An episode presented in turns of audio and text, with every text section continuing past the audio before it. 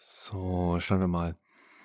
Vegetarische Vampire in Gewissenskonflikt.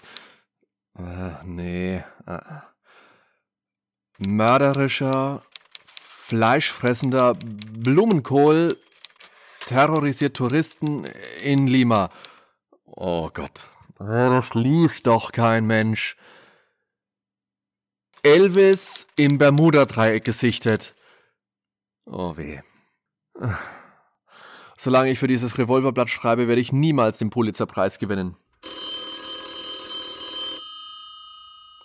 Oh, na toll. Wer ruft denn jetzt schon wieder an? Hm. Schon vorbei. Klasse. Da verblödet man ja bei, wenn ständig das Telefon klingelt, wenn man ernsthaften Journalismus betreiben will. Moment mal. Urhässliche Aliens versuchen uns über das Telefonnetz zu verdummen. Super, das, das schreibt sich ja quasi von alleine. Seit einiger Zeit streben böse Außerirdische nach der Weltherrschaft von ihrer geheimen Basis im Bermuda-Dreieck aus. Manipulieren sie unsere Gehirne. Mhm. Ja, das sollte noch was von einem dreiköpfigen Affen mit rein und ja, ja, oh, das wird super. Herzlich willkommen beim Nerdwelten Podcast. Hier wollen wir uns über all die schönen nerdigen Dinge dieser Welt und insbesondere über Retro-Videospiele und Computerspiele unterhalten. Also macht's euch bequem, spitzt die Ohren und dann viel Spaß mit der heutigen Folge.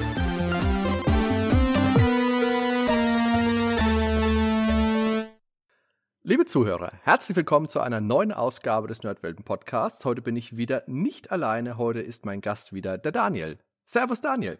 Hallo Hadi, hallo zusammen. Daniel, heute haben wir uns wieder ein Spiel aus der Lucasfilm Games Schmiede ausgesucht. Wir haben ja hier schon mal Episoden zu Maniac Mansion und zu Loom gehabt. Und mhm. das Spiel zwischendrin, beziehungsweise eines der beiden Spiele zwischendrin, haben wir bisher ausgelassen. Und das holen wir heute nach. Deswegen geht es heute um Zack McCracken and the Alien Mindbenders aus dem Jahre 1988. Und die Folge wird heute so ausschauen, wir erzählen ein bisschen was zum Spiel selbstverständlich. Wir geben am Anfang eine knappe Übersicht, erzählen ein bisschen was zur Entstehung, zu den Hintergründen des Spiels, gehen auf die Handlung und das Gameplay ein und vielleicht auch mal die eine oder andere Wertung aus der damaligen Zeit. Und am Schluss wollen wir uns nochmal überlegen, was macht Zack McCracken denn so besonders und warum war das denn eines der Spiele, die vielleicht in den USA gar nicht mal so super erfolgreich waren, dafür aber umso mehr bei uns in Deutschland? Genau. Dann legen wir einmal los und erzählen ein bisschen was zu den Hintergründen. Zack McCracken war, wie gesagt, das zweite Lucasfilm Games Spiel, das die Scum Engine verwendet hat. Es war also auch wieder ein Point-and-Click-Adventure und eben der Nachfolger von Maniac Mansion aus dem Vorjahr. Leitender Entwickler diesmal war David Fox, der zusammen mit Matthew Kane auch für die Story verantwortlich war. Entwickler waren Matthew Kane, David Spangler, Gary Winnick und Ron Gilbert und der Komponist war auch wieder Matthew Kane, der das ikonische Intro für Zack McCracken geschrieben hat.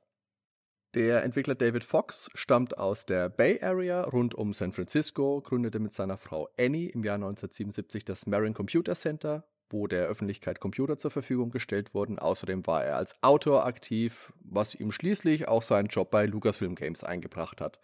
Da war er Designer, Projektleiter und Programmierer an den Spielen Rescue and Fractalus, Labyrinth, Maniac Mansion, Zack McCracken und Indiana Jones in the Last Crusade. Um 1990 herum hat er die Firma dann verlassen, arbeitet jetzt auch noch so ein bisschen im Business, macht mit seiner Frau zusammen Lernsoftware und ist diverse Male auch auf Konferenzen zu sehen. Er kommt dieses Jahr übrigens auch mal nach Deutschland. Der erste große Unterschied, der bei Zack McCracken gleich ins Auge springt, ist, dass es diesmal ein globales Setting gibt, wogegen Maniac Mansion ja noch an einen Schauplatz, nämlich das namensgebende Haus, gebunden war. Und statt der entführten Freundin wird hier gleich die ganze Welt bereist und auch gerettet. Allerdings sind viele Schauplätze auf ein bis zwei Bildschirme beschränkt. Zack führt uns an Schauplätze in Nepal, nach Gizeh in Ägypten, ins Bermuda-Dreieck, nach Stonehenge, die Nazca-Linien, Die Geoglyphen, zu Deutsch Scharbilder in der Wüste nahe der Stadt Nazca in Peru werden bereist. Da gibt es auch etliche Tierformen. Das sind diese Ameisensymbole, gibt es da, glaube ich, und Spinne. Und mhm. das in Zack McCracken gezeigte ist das sogenannte Astronaut. Und apropos Astronaut, letztendlich führt uns die Reise sogar auf den Mars, zu dessen berühmten Gesicht und zur dortigen Jugendherberge. Äh, die ist wahrscheinlich günstiger als das Mars Hotel. Da ist dann auch schon einiges gesagt zu dem, zu dem generellen Ton, Tonalität, die das Spiel hat. Nämlich, dass es wie, wie so üblich für, für die Spiele damals ähm, natürlich nicht bierernst war. Aber ich finde gerade so, wie die, wie die Handlung aufgemacht war und wie die, die Themen reingewoben sind, hat es doch einen sehr abgefahrenen Humor auch. Auf jeden Fall, ja. Und abgesehen davon, zu diesem abgefahrenen Humor, ist ja auch eine gewisse Mystik mit drin, weil viele dieser Orte, die, die Pyramiden, das Bermuda-Dreieck, Stonehenge, die haben ja auch so eine mystische Aura. Ich finde, dass da relativ stark auch Themen tatsächlich drin sind, die so in den 70ern und 80ern auch so populär waren. Genau. Ähm, die heute vielleicht auch zum Teil äh, schon wieder etwas ähm, anachronistisch wirken, aber es ist tatsächlich, ähm, auch wenn das Spiel ja in der Zukunft spielt, also aus der damaligen Perspektive, das genau. spielt ja in 1997 uh. und versucht ja auch einiges vorwegzunehmen oder weiterzudenken, was dann eben damals aus der Sicht von dem Spiel neun Jahre später tatsächlich passiert. Einiges davon ist vielleicht gar nicht so verkehrt, ein Großteil natürlich ziemlicher Unsinn, aber da werden auch viele, viele damalige Populärthemen irgendwie aufgenommen. Wie du auch schon gesagt hast und angespielt hast. Viel, viel Esoterisches tatsächlich. Veröffentlicht wurde das Spiel im Oktober 1988 für den C64 eine PC-Version erschien im selben Jahr, die hatten beide 16 Farben. 1989 kam das Spiel dann auch für Atari ST, Amiga und eine aufgebohrte PC-Version. das ist die, die ich dann auch gespielt habe. Ja, okay. Ich habe mir die Amiga-Version jetzt nochmal angeschaut. Die hatte immerhin gegenüber dem C64 Scrolling. Ja, stimmt. Aber hast du gewusst, dass 1991 auch noch eine Version für den FM Towns Computer in Japan kam? Damals natürlich nur in Japan erschienen und abseits davon, dass es japanische Texte natürlich hatte, aber auch englischen Text geboten hat. Ich weiß es, allerdings tatsächlich erst seit kurzem. Ja, ich, ich weiß, dass wir diese Version aufnehmen. Aber ich muss sagen, wenn man sich diese FM Towns Version anschaut, also mir ist das System natürlich bekannt, hm? war ja ähm, also hierzulande jetzt ja nicht sonderlich bekannt. Das war ja eher so ein japanisches Phänomen, was es eine ja. Zeit lang gab. Der FM Towns, ein System, das so grob einem 386er, glaube ich, entsprach. Ja, genau. In der Zeit, in den, kam so später 80er, frühe 90er war das, war das System ähm, auf dem Markt. Ähm, hat sich auch hierzulande nie verbreitet, aber in Japan war es, glaube ich, ganz, ganz bekannt. Ähm, und da wurden ja viele Spiele aus aus ähm, von, von, also frühere Spiele von anderen Systemen nochmal aufgebohrt rausgebracht. Also tatsächlich spannend, was da zum Teil für einen Aufwand betrieben wurde. Und bei Zack McCracken ist das ein sehr gutes Beispiel dafür, weil das Spiel ist zwar von Szene zu Szene, soweit ich das jetzt sehen konnte, wirklich nahezu identisch oder komplett identisch aufgebaut, aber die Grafik ist halt, wenn man sich jetzt mal die 88er C64-Version anschaut oder das, was dann 89 auf dem Amiga oder auf dem Atari ST rauskam. Die Grafik war ja damals ja schon nicht so der Knaller. Also wenn man sich so zeitgenössische Testberichte durchliest, Rezensionen von damals, die fanden das Spiel größtenteils alle hammergut. Aber auch bei der Präsentation wurde damals schon gesagt, das ist jetzt nicht der, der absolute Burner. Aber die FM Towns Version, die dann rauskam, die nimmt wirklich schon das vorweg, was dann so zwei, drei, vier Jahre später tatsächlich dann auch mit den 256er VGA-Grafiken so kam. Also die Adventures der goldenen Zeit, sage ich mal, aus der ersten Hälfte der 90ern, da passt es rein. Also das könnte problemlos ein aus der Zeit sein wie ein Indiana Jones 4 oder ähm, ja, so grob in der Zeit mit seinen 256 Farben und wirklich sehr, sehr hübsch und vielleicht auch tatsächlich so ein bisschen so die Grafik, wie man sie sich heute vielleicht in der Erinnerung noch, noch bewahrt hat. Also wäre ich da zuerst bei der Recherche jetzt nochmal drauf gestoßen auf die FM Towns Version, hätte ich gedacht, ach guck mal, das hat ja tatsächlich doch hübsch ausgeschaut. und dann guckt man sich mal an, was auf dem Amiga dann rauskam. Die C64-Version finde ich für das, was das System, für, für das, was das System damals konnte und so mitgebracht hat, ist es schon adäquat. Ich glaube, es gab auch noch eine Apple II-Version für den Amiga sieht man schon, dass es einfach doch noch sehr früh war, weil ähm, der Amiga hätte doch da einiges mehr schon, schon liefern können. Loom ist ja damals auch für FM Towns erschienen. Auch grafisch aufgebonert. Bei Loom hat mir damals nicht so gut gefallen. Das hat für mich in EGA besser funktioniert mit diesen dunklen, mit diesen grau, schwarz, lila Farbtönen. Das fand ich dann mit den 256 Farben doch etwas überladen. Was sie bei SEC allerdings ganz gut gemacht haben, das Spiel schaut ja nicht nur bunter, hübscher, toller aus, sondern sie haben ja auch den Sound mit aufgebohrt. Ja. Du hast Ambient Sounds mit drin, du hast die Möglichkeit, wo wir noch bei der Grafik sind, den Look zu ändern. Wenn du in die japanische Sprachversion änderst, dann bekommst, bekommen die Spielfiguren auch alle einen klassischen Anime-Look, also haben plötzlich die großen Augen. Gut, ob man das jetzt braucht oder nicht, das sei dahingestellt. Ein Anime-Cover hat das Spiel noch bekommen. Auf den Sound wollte ich nochmal eingehen, genau. Der ist teils natürlich Aufwertung, teils aber auch zweischneidig. Ich habe mir jetzt den Anfang des Spiels mal angeschaut, wo Zack in seiner Wohnung ist und in der Wohnung rumläuft. Und da haben sie durch den Sound dieses Großstadt-Feeling mit reinbringen wollen. Das heißt, da hörst du ständig Autolärm und, und Hupen und das ist einfach furchtbar scheußlich und unglaublich nervig. Das mhm. bringt für mich absolut keinen Mehrwert in das Spiel.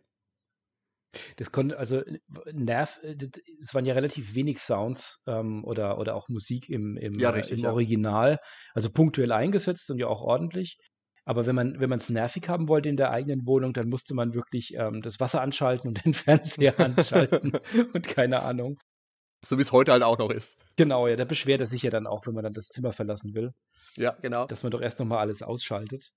Auch das Cover der FM Towns Version ist im Anime-Stil gehalten, haben wir kurz angeschnitten. Und ist natürlich dann auch so ein bisschen überlagernd. Der schmiegt sich die Annie richtig an den Sack ran und reckt ihren Hintern raus. Das, ja, naja. Bei der westlichen Boxart fand ich ganz witzig, dass das Zack McCracken-Logo von der Farbgebung stark an das Indiana Jones-Logo erinnert. Mit diesem rot-gelben Farbverlauf.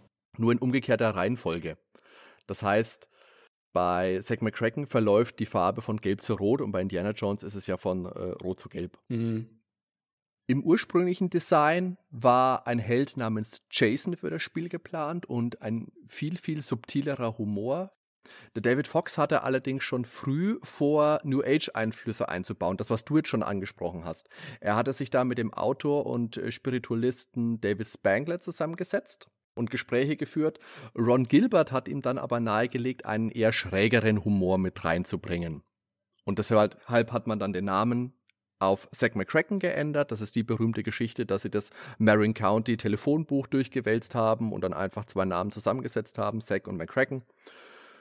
Und dann eben die Figur des Jason ersetzt haben damit.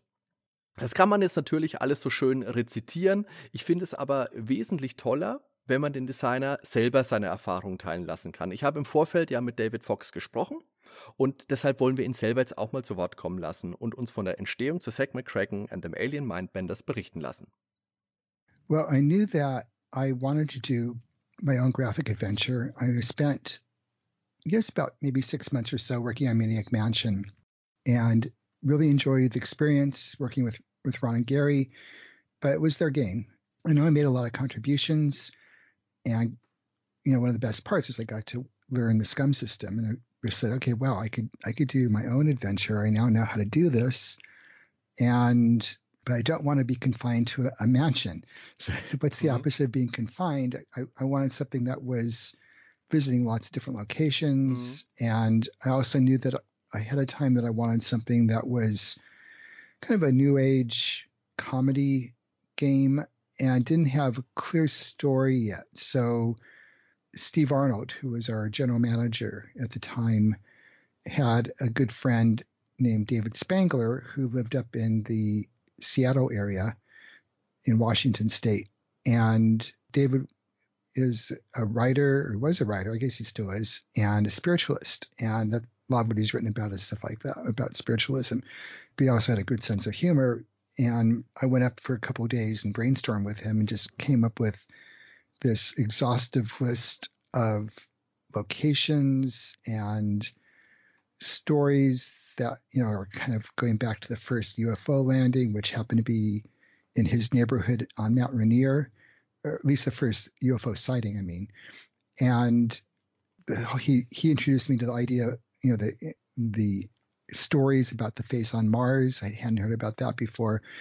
And we just kind of brainstormed coming up with, with kind of a rough general idea of, of the, locations and the types of things we might want to include, like t- teleportation and mind mind linking and things like that. Mm-hmm. I have no idea where where these ideas came from. It was I don't remember. I don't have my notes still, or I couldn't find them, so I don't remember what the origin was. But it was up to me to go back and and spend time to take all that content and put it into an actual cohesive game. So I took about maybe two or three months after our meeting and came up with a design doc and kind of laid out the the main plot points and the story and the overall story and everything.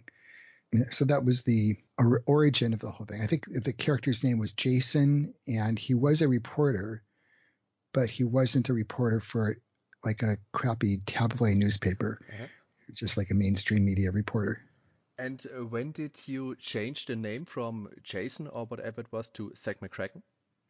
Um, well, I passed as we did a lot. We we shared our designs with the other game designers mm-hmm. at Lucasfilm Games and passed it around. And Ron Gilbert thought that it what could have been funnier, that it wasn't wacky enough, you know, that I should kick that up. So we ended up doing a brainstorming session with all the designers, and Steve Arnold kind of ran it.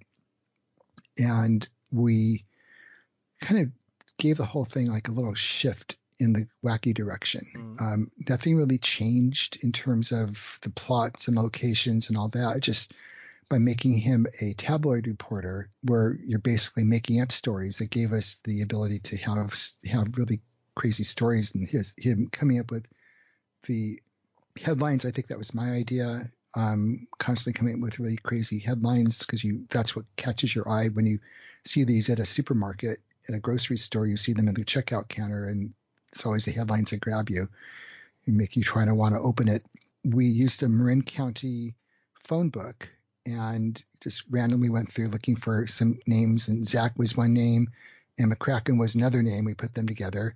Mm-hmm. uh, we talked about the name of the game then because you talked about what the aliens were doing to you and so how about uh, they're they're mind benders? Okay they're alien mind benders. Okay how about Zach mccracken and the alien mind benders? And that's so the title came from that meeting too. It's interesting because when i went back you know a few months later and looked at that my original design design document and compared it to where the game ended up being everything in the design document was was actually there it just wasn't as wacky. Mm-hmm. I, I didn't I didn't go in the silly direction as much as in my first one. It was definitely supposed to be funny, but more maybe more dry humor, not as as out there. Das ganze Interview mit David Fox habe ich natürlich auch aufgezeichnet. Wenn ihr das gerne hören wollt, dann schreibt es gerne in die Kommentare, dann kann ich das selbstverständlich auch mal als separate Episode veröffentlichen. Naja, eigentlich mache ich es wahrscheinlich eh. Lohnt sich auf jeden Fall. die Alien Mindbenders, das bedeutet ja so viel wie die außerirdischen Hirnverdreher. Das ist eine Anspielung auf das David Bowie-Album The Rise and Fall of Ziggy Stardust and the Spiders from Mars aus dem Jahr 1972. Bist du David Bowie-Fan?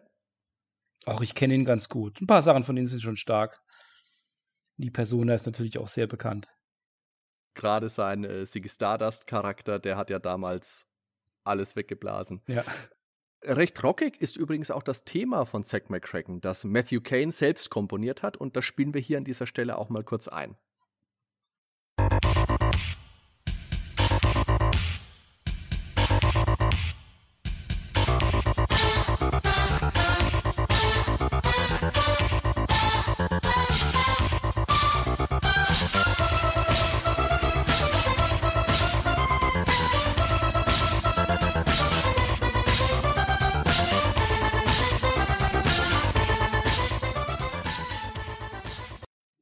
Also das ist ähm, meines Erachtens auch wirklich etwas, das, wer das einmal gespielt hat oder auch wenn es schon sehr lange her ist und es gespielt hat, das ist schon noch gegenwärtig. Also das ist jetzt vielleicht kein, kein Thema, das jetzt über eine Melodie ähm, jetzt im Kopf bleibt, aber gerade weil es doch relativ dramatisch auch klingt und eher rockig klingt, ähm, ist es was, als ich jetzt nochmal neu gespielt habe, das auch wirklich tatsächlich sofort wieder da war.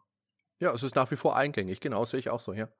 Und das, das zeigt eigentlich, wenn man so sich das Intro anschaut, den Traum, den er da hat, äh, mit den ganzen Gefahren, ähm, in dem ja auch schon, was ja auch so eine Besonderheit ist in dem Spiel, schon vieles vorweggenommen wird oder viele Informationen für das Spiel ja auch schon dargelegt werden. Genau. Also er träumt da ja auch schon von später von Details, vom, vom Mars beispielsweise. Der Kristall kommt da drin vor. Er sieht, er sieht dann Annie, mit der, die er dann später ja auch trifft. Ähm, nur über den Traum tatsächlich kommt er überhaupt dann auch dazu, ähm, dass er dann später die, die Protagonistin dann auch findet, ähm, ohne die er das Abenteuer gar nicht mehr weiter beschaffen konnte. Und die ja auch den gleichen Traum hat wie er. Stellt sich dann später raus, dass alle vier Helden des Spiels den gleichen Traum haben. Genau, das wurde doch, so wie ich es verstanden hatte, von anderen Außerirdischen indiziert, ne? Genau. Dass quasi die, die Erde davor ähm, also gewarnt werden soll, dass andere Außerirdische sie die Erde übernehmen wollen. Was ja lustigerweise nicht, wie man es klassisch vielleicht kennen würde, über eine große Armee oder ein großes Geschwader von, von äh, Kampfraumschiffen oder ähnlichem versuchen, sondern die sind eher ein bisschen sparsam unterwegs oder sind vielleicht auch ein bisschen klamm bei Kasse. Die haben sich eher überlegt, dass sie über das Telefonnetz, ähm, über einen Brummton, der ausgestrahlt wird, äh, 60 Hertz waren es, glaube ich, die Menschheit verdummen um dann eben in der Relation selbst doch mal viel cleverer zu sein und dann relativ bequem sich eine große Schar ans, an Sklaven heranzuzüchten. Jetzt hast du ja vorhin schon mal die ganze Esoterik-Schiene angesprochen. Jetzt möchte ich an der Stelle noch einen kurzen Exkurs machen und minimal ein, zwei Sätze darauf eingehen, was denn New Age überhaupt ist. New Age stand in den 60er, 70er Jahren, ist eng mit der Hippie-Bewegung verbunden, die im Westen der USA, gerade in der Region rund um San Francisco herum besonders lebendig war, ist eben stark mit Esoterik verbunden. Als Synonym für New Age wird oft auch der Begriff The Age of Aquarius verwendet. Das kennt man vielleicht aus dem Musical Hair. Du darfst gerne mal einsingen, Daniel, wenn du magst, Age of Aquarius. Na, ich kann Nicht, mich okay. an die Melodie noch erinnern, aber. das Zeitalter des Wassermanns. Ja, da das Zeitalter der Fischer, da, Fische damals astrologisch in eben dieses überging, so ein Wechsel findet grob alle 2000 Jahre statt, also der letzte mit der Geburt von Jesu und dann jetzt eben ungefähr wieder. Es gibt da auch die tollsten Theorien, wann genau das jetzt wirklich stattfindet. Da will ich jetzt näher nicht drauf eingehen. Ich habe da keine Ahnung davon. Es soll auf jeden Fall ein Zeitalter des Friedens sein. Love and Peace war ja damals ein wichtiger Begriff. Wirklich definiert ist New Age allerdings nicht. Es ist mehr eine Ansammlung von verschiedenen Denk- und Glaubensrichtungen. Fernöstliche Weisheiten spielen eine große Rolle. Hinduismus, Buddhismus, aber auch Bewusstseinserweiterung durch Meditation und andere Hilfsmittel, alternative Medizin, Paranormales und klassische Symbole des New Age sind unter anderem die Pyramide, genau. der Regenbogen und das Pentagramm. Mhm. Man stellt also fest, New Age ist was, das ist eher ein Sammelbegriff. Per se fassen kann man das eher nicht. Genau, auch sowas wie Seelenwanderung und ähnliche Themen ja, genau. gehört da ja auch mit rein. Das hat sich auch, glaube ich, stark gewandelt, New Age. Das ging ja irgendwann in den 60er, 70ern los. Und das Spiel ist ja von, von 1988.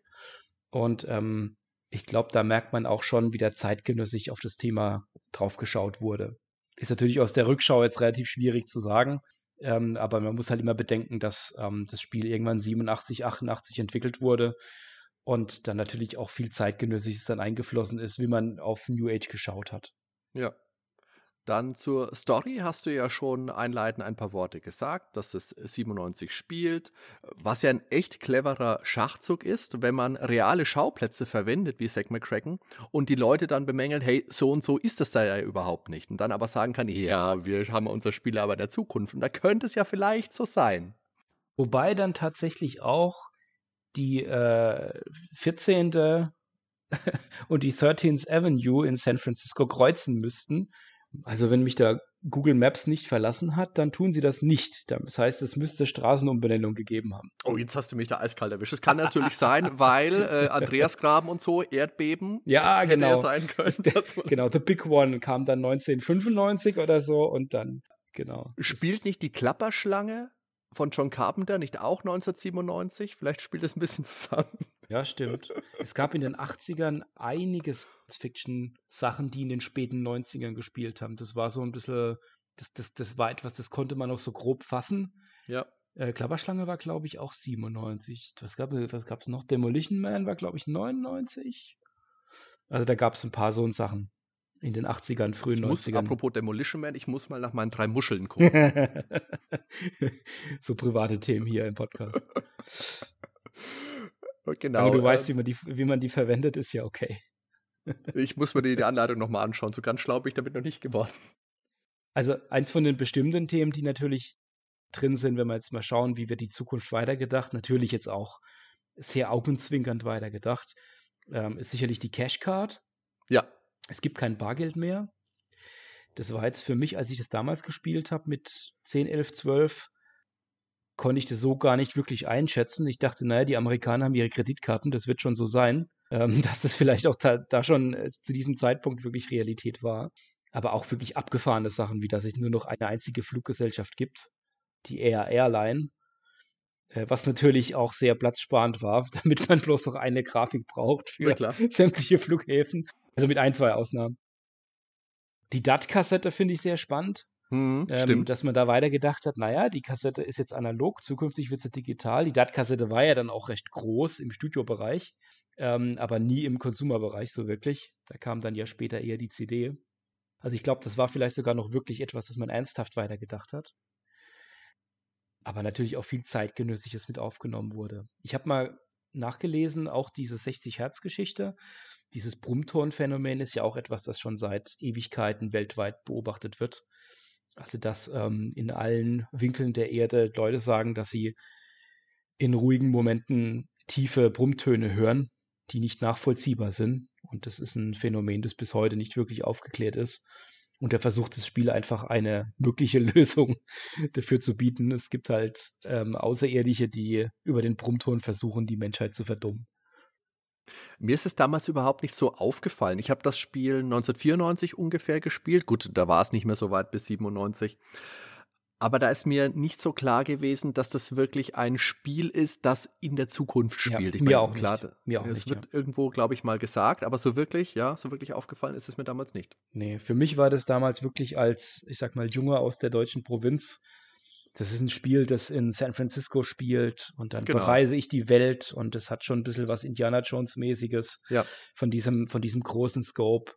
Und es war was Realweltliches. Ich habe da meine eigene Bude als und habe meinen Job und ähm, erlebt, erlebt dann draußen die Ab Abenteuer.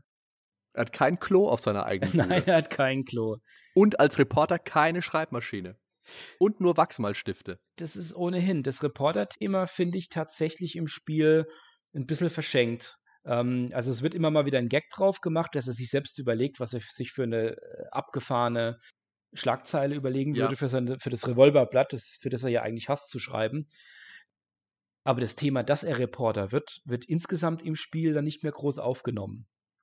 Das wird anfangs wird's eingeführt, dass er von seinem Chef ja losgeschickt wird, über das zweiköpfige Eichhörnchen zu berichten. Mhm. Was ja auch eine von den ersten Missionen ist, sozusagen im Spiel, äh, bei dem er unterwegs ist. Ähm, aber das kommt dann später im Spiel nicht mehr so groß zum Tragen, dass er Journalist ist. Das stimmt. Das ist mehr so die Einleitung, dass er beim National Inquisitor arbeitet, was ja eine Anspielung auf das amerikanische Boulevardblatt, den National Inquirer ist, das seit 1926 jede Woche erscheint, glaube ich immer noch. Und die Kombination aus dem zweiköpfigen Eichhörnchen und dem Mount Rainier in Seattle, wo das Eichhörnchen gesichtet wurde, ist ja auch eine ganz nette, weil tatsächlich beim Mount Rainier damals die ersten angeblichen UFO-Sichtungen stattgefunden haben. Und mehrköpfige Tiere haben bei Lucasfilm, Lucas Arts sowieso eine Tradition, die in der Folge dann auch noch fortgesetzt wurde. Ja. Hinter dir ein dreiköpfiges Eichhörnchen. Was wo? War doch wieder gar nichts. Genau, auf die Verdummungsmaschine bist du ja auch schon eingegangen, dass die fiesen Caponier versuchen, die Menschheit zu unterjochen mit ihrem 60-Hertz-Ton. Aber wie sie ausschauen, haben wir noch nicht besprochen. Magst du dazu was sagen? Wie schauen denn die Caponier aus, Daniel? Also ihre Köpfe sind auf jeden Fall schon mal sehr lang. Die gehen sehr weit äh, in die Höhe. Sie haben, also insgesamt sind sie ähm, schon humanoid, ähm, aber ihre Köpfe sind sehr viel länger und die Augen sind ähm, keine Ahnung, vielleicht 30, 40 Zentimeter höher als unsere gesetzt. Was sie auf der Erde versuchen, die sind auch auf der Erde unterwegs, haben sich da gemütlich eingerichtet in einem eher provisorischen Labor, dass sie sich verstecken oder vertarnen, indem sie einen hohen Hut aufsetzen, bei dem zwei, zwei Augenlöcher ausgeschnitten sind, dass sie rausgucken können. Und unten hängen sich dann noch ähm, eine, eine, falsche Nase mit Schnurrbart und einer dicken Brille an. Ähm, das ist ja auch eins von diesen Elementen, das, äh, auf, als das, an das man sich wirklich auch 30, 40 Jahre später noch erinnern kann bei dem Spiel. Und diese Nasenbrillen, die gab es ja oder gibt es ja heute noch, wenn du durch die Faschingsabteilungen läufst bei den Kaufhäusern. Diese Brillen, die siehst du jedes Jahr. Und ja. jedes Jahr, wenn ich die sehe, muss ich an Zack McCracken denken. genau. Ja, die haben sich, die, die, die, die Außerirdischen, die sind, die, die sind auf der Erde und haben da ihre Dependance auch tatsächlich, aber die sind relativ leicht zu erkennen, eben weil sie immer gleich verkleidet sind und weil sie auch immer eine ähnliche Art haben zu sprechen. Also die mhm. verabschieden sich in der deutschen Version immer mit bis bald, ähm, was jetzt per se nichts wahnsinnig Ungewöhnliches ist, aber im Spiel fällt es dann jeweils auf. Ich weiß gar nicht, wie es im Original ist. Schon zu lange her. Im Kampf gegen die fiesen Mindbenders trifft Zack, wie gesagt, das Mädchen seiner Träume und verbündet sich mit ihr und ihren beiden Freundinnen, die bereits mit einem umgebauten Campingbus zum Mars geflogen sind. Die wilden Studentinnen. Halt so macht als Student, ne? Was man halt so macht. Spaceballs kam übrigens ein Jahr vorher, im Jahr 1987 raus. Da gibt es ja auch einen Campingbus, der durchs Weltall fliegt. Genau. Im Deutschen wurde das, glaube ich, Bus genannt. Im Original Van. Ja, genau. Das war tatsächlich in den späten 80ern, das, das, das kennt man ja auch von Filmen, der wurde noch viel mehr übersetzt, weil viele Anglizismen so noch nicht verbreitet waren. Ähm, das fällt mir zumindest immer wieder auf, wenn ich aus den 80ern Sachen mitbekomme. Also auch Filme, die damals immer deutsche Titel hatten, was man heute ja so auch nicht mehr macht. Oder, oder viel weniger. Vielleicht im Komödienbereich noch, aber ähm, ansonsten ja weniger. Das merkt man auch in dem Spiel, dass da relativ vieles noch übersetzt wird, was man vielleicht heute dann einfach so stehen lassen würde. Genau, aber nochmal kurz zu, zu der Verdummungsmaschine. Das finde ich im Spiel sehr cool gelöst, also sehr cool visualisiert und das, das fühlte sich für mich auch sehr modern an, tatsächlich. Wenn Zack der Verdummungsmaschine mal ausgesetzt ist, dann verliert er seine Interaktionsmöglichkeiten, indem unten die, die Verben, wie viele waren es nochmal? In der zwölf alten, Stück. zwölf Stück damals noch, ja. Und die kommen dann so nach und nach in Echtzeit, wenn er weiterläuft, dann wieder. Und das finde ich eine sehr, sehr schöne Möglichkeit, das zu visualisieren.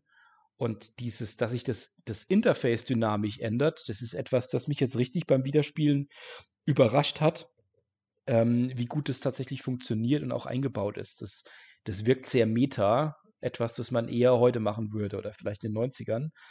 Äh, ein sehr modernes Element. Und das passiert ja dann auch, wenn ich, wenn, wenn man dann später die Möglichkeit hat, Seelenwanderung sozusagen zu machen, Tiere zu übernehmen, dass man dann auch eine sehr beschränkte Auswahl hat von, äh, von Verben, was man tun kann. Also das berühmte Beispiel beim Jack beispielsweise. Ja. Da kann man einfach nur kauen und sonst nichts. Ja, später kann man dann noch was anderes machen, wenn man genug gekaut hat. Ja, genau, ja. Jetzt bist du schon aufs Gameplay eingegangen, das ist gut, dann machen wir damit gleich weiter. Interface hat sich wenig geändert im Vergleich zu Maniac Mansion. Man hat immer noch im unteren Bildschirmdrittel die Werbenleiste samt Inventar und per Mauscursor bastelt man sich dann auf der Grafikebene des Bildes die Sätze zusammen, wie benutze Stift mit Tapete oder stopfe Goldfisch in äh, was auch immer und bewegt die Spielfigur via Mausklick über den Bildschirm. Dann hast du schon gesagt, mit der Verdummungsmaschine, das ist ein wichtiger Punkt, der bei Zack McCracken richtig heraussticht. Und wie bei Maniac Mansion vorher gibt es auch bei Zack McCracken wieder selbst ablaufende Cutscenes. Wir steigen ja auch direkt wieder mit der Cutscene ein, wo Zack bei seinem Chef im Büro steht und sich beklagt, dass er bei diesem Schundblatt niemals den Pulitzerpreis wird, gewinnen wird. Ich verweise jetzt einfach mal auf die Nerdwelten-Episode zu Maniac Mansion und sage, das ist heute nichts Besonderes, aber damals war es einfach bahnbrechend. Ähnlich wie auch, dass man in dem Spiel kaum sterben kann. Ja, das stimmt. Allerdings finde ich, dass man bei Zack McCracken viel, viel mehr Sackgassen eingebaut ja. hat. Wenn du jetzt in die Anleitung guckst, dann steht da drin, das ist ja immer dieser Standardtext, der in den ganzen Lucasfilm Games Spielen mit drin war. Bei uns kannst du nicht sterben, du brauchst nicht so oft speichern, es passiert dir eh nichts. Bei Zack McCracken, finde ich, ist es schon elementar, dass man wesentlich, wesentlich häufiger speichert als vielleicht bei den anderen Spielen. Gut, bei den Indiana Jones Spielen, gerade bei Indiana Jones 3 ist es auch wichtig, bei den ganzen Prügelszenen in Schloss Brunwald, die man umgehen kann, aber Zack McCracken ist schon knackig. Es gibt tatsächlich einige Ecken, wo man wirklich übel in, in Sackgassen reinlaufen kann wenn man das, ähm, das Brot schreddern will in der Küche und vergisst unten drunter das Rohr abzuschrauben, damit man quasi das, das, äh, das äh, Brot, Brotmehl, die Brotkrumen unten rausbekommt, dann äh, werden die ja auch einfach weggespült. Und dann hat man auch kein Brot mehr und man steht in der Sackgasse. Genau, und das Problem ist, du weißt es einfach nicht. Ganz genau. Das ist, das ist besonders übel, wenn man zumindest mal weiß, okay, das war's jetzt. Aber Sackgassen, bei denen man nicht mal weiß, was einem später fehlt, das ist halt irgendwas, da wünscht man wirklich die Entwickler in die Hölle, wenn man, wenn man da mal zwei Stunden sucht.